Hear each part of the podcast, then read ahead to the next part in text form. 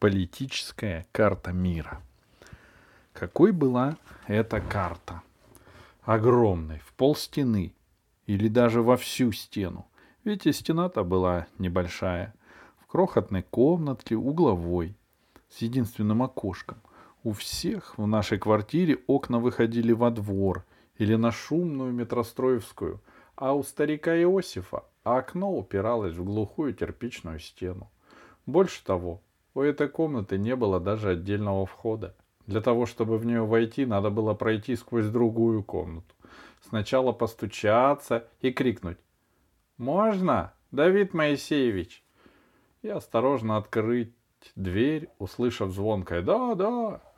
Поглядев на папу и маму, сосед и дальний родственник старика Иосифа, Дав... Иосифа Давид Моисеевич – говорил обычно скучным голосом. «А вы к нему и отворачивался». Иногда мы застав... заставали Давида Моисеевича за странным занятием. Он сидел на краю большой высокой кровати в белой майке и, согнув руку в локте, слегка поигрывал бицепсом. «Давид Моисеевич делает зарядку», — говорил потом папа, и они с мамой прямо лопались от смеха. Впрочем, Давида Моисеевича беспокоили очень редко. К старику Иосифу никто никогда не ходил, только мои мама и папа. Иосиф Израилевич, смущенно начинала мама. До третьего, рубликов двадцать. Одну секундочку, весело отвечал он и отворачивался, чтобы мама не видела, сколько у него осталось. В эту минуту, когда он, сутулясь, стоял к маме спиной в протертом сером пиджаке, медленно отсчитывая трехрублевки, она, наверное, пристально смотрела на политическую карту мира. Больше в этой комнате смотреть было не на что. Иногда мама и папа убегали в кино, оставив меня на старика Иосифа, поскольку он был нашим самым добрым соседом по, по коммунальной квартире. Я почему-то не плакал и не сопротивлялся. Наверное, мне было интересно у старика Иосифа. Я забирался на диван. За окном становилось темно. Старик Иосиф щелкал выключателем и уходил с чайником на большую кухню. Лампочка бросала резкий ослепительный свет, абажура не было. Его заменяла пожелтевшая от времени газета. В углу комнаты падали от газеты черные кромешные тени. Повсюду, по углам, на столе и на диване пачками лежали старые газеты. Кирпичная стена почти целиком загораживала окно, но если положить голову на подоконник, можно было разглядеть в самом нижнем его углу, как по освещенной улице ходят люди и иногда проезжают троллейбусы.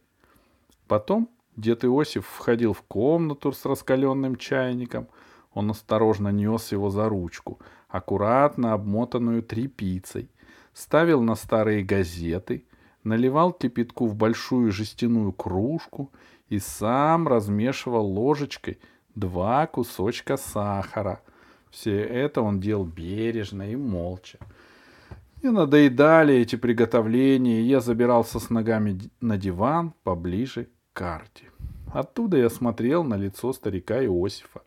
Под вечер к нему отчетливо приступала жесткая щетина. Я знал, что она больно колется. Если старик Иосиф хотел меня поцеловать, то вырывался, что есть силы. «Иосиф!» — говорил я требовательно. «Расскажи!» Он смеялся и откладывал газету. Его тень падала на Австралию, Японию и Аляску, задевая часть Индии. «Вот это Китай», — говорил старик Иосиф. «У нас сейчас с Китаем очень напряженные отношения. Я делал три шага по дивану, чтобы дойти до Китая и посмотреть поближе. Китай был большой и желтый, я не спрашивал, почему. Просто следил внимательно за крючковатым пальцем, скользившим по карте. Бережно и медленно. Вот Арабские Эмираты, английский протекторат. О! Ну, это неинтересно для маленьких мальчиков, говорил он, и наклонялся, чтобы поцеловать меня. Я вырывался и кричал «Нет, еще!» Нет, это не интересно для маленьких мальчиков, вздыхал старик Иосиф и отходил от карты, и его тень уходила вместе с ним. А карта вновь становилась под безжизненным светом лампочки, немой и непонятной. Старик Иосиф не знал сказок, ни одной. Это его очень расстраивало. Всю жизнь он читал только газеты. Только я назначал Иосифа злым волшебником и громоздил из трех диванных подушек крепость, за которой прятался и бормотал заклинания. Он смущенно смеялся и кашлял. — Тише, — говорил он жалобно, — не кричи так. Давид Моисеевич уже лег, у него же режим. Неужели же ты не понимаешь? Я представлял себе, как Давид Моисеевич в кальсонах и маете лежит на высокой железной кровати и любовно ощупывает свой бицепс. Мне становилось противно, еще было обидно за старика Иосифа, что он живет задвинутый Давидом Моисеевичем в самый дальний угол нашей громадной квартиры. Я начинал отчаянно прыгать на диване. Диван визжал, подушки скользили на пол, и Иосиф подбирал их громко шепча. «Ну ты что? Ну я тебя умоляю!» Утром, утром он уходил покупать свежий кефир, а потом до вечера отправлялся в библиотеку читать газеты. А мой папа с утра делал зарядку. Он раздевался до пояса и, привязав к ремню двухпудовую черную лирию, выпрямлялся и надебался. Шея у него становилась ужасно красная, и он шумно сопел. Я испуганно смотрел на ремень. Неужели не оборвется? Но ремень не обрывался, только становился после упражнений каким-то мягким и дряблым. Потом папа обливался холодной водой под умывальником. Он фыркал и снова шумно сопел, а мама подносила ему полотенце. Папа делает настоящую зарядку, думал я. Не то, что Давид Моисеевич. Папа вытирался и спрашивал меня. «Ну, ты как вчера? Опять лекцию слушал?» Они с мамой начинали весело смеяться. Однажды я спросил их, почему они смеются над стариком Иосифом? Да потому что он чудак, просто ответила мама. Но человек хороший. Потом мы переехали в отдельную двухкомнатную квартиру на Пресне. Больше папа и мама ни у кого не просили денег до получки. Да и не у кого было. Соседи в новом доме к нам заходили редко.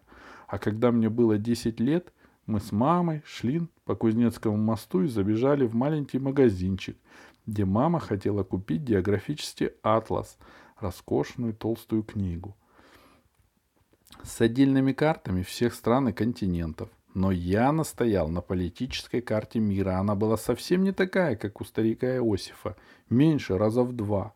И кроме того, бумага была тонкая и непрочная. Дома я повесил ее над своей кроватью – Вечером, когда пора было ложиться спать, я встал на кровати и осмотрел карту. Теперь я был длинный и свободно мог достать Северный полюс.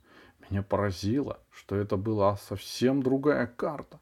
Страны были совсем другого цвета. Да и названия, которые я помнил очень смутно, были тоже другие.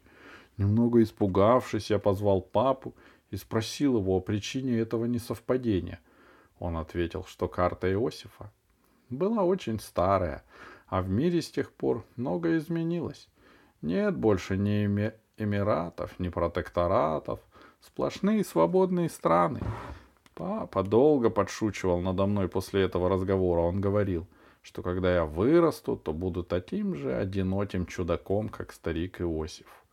Позже я узнал, как умер Иосиф. Дом на Метростроевской, где, он, где мы жили, стали выселять. Всем дали отдельные квартиры.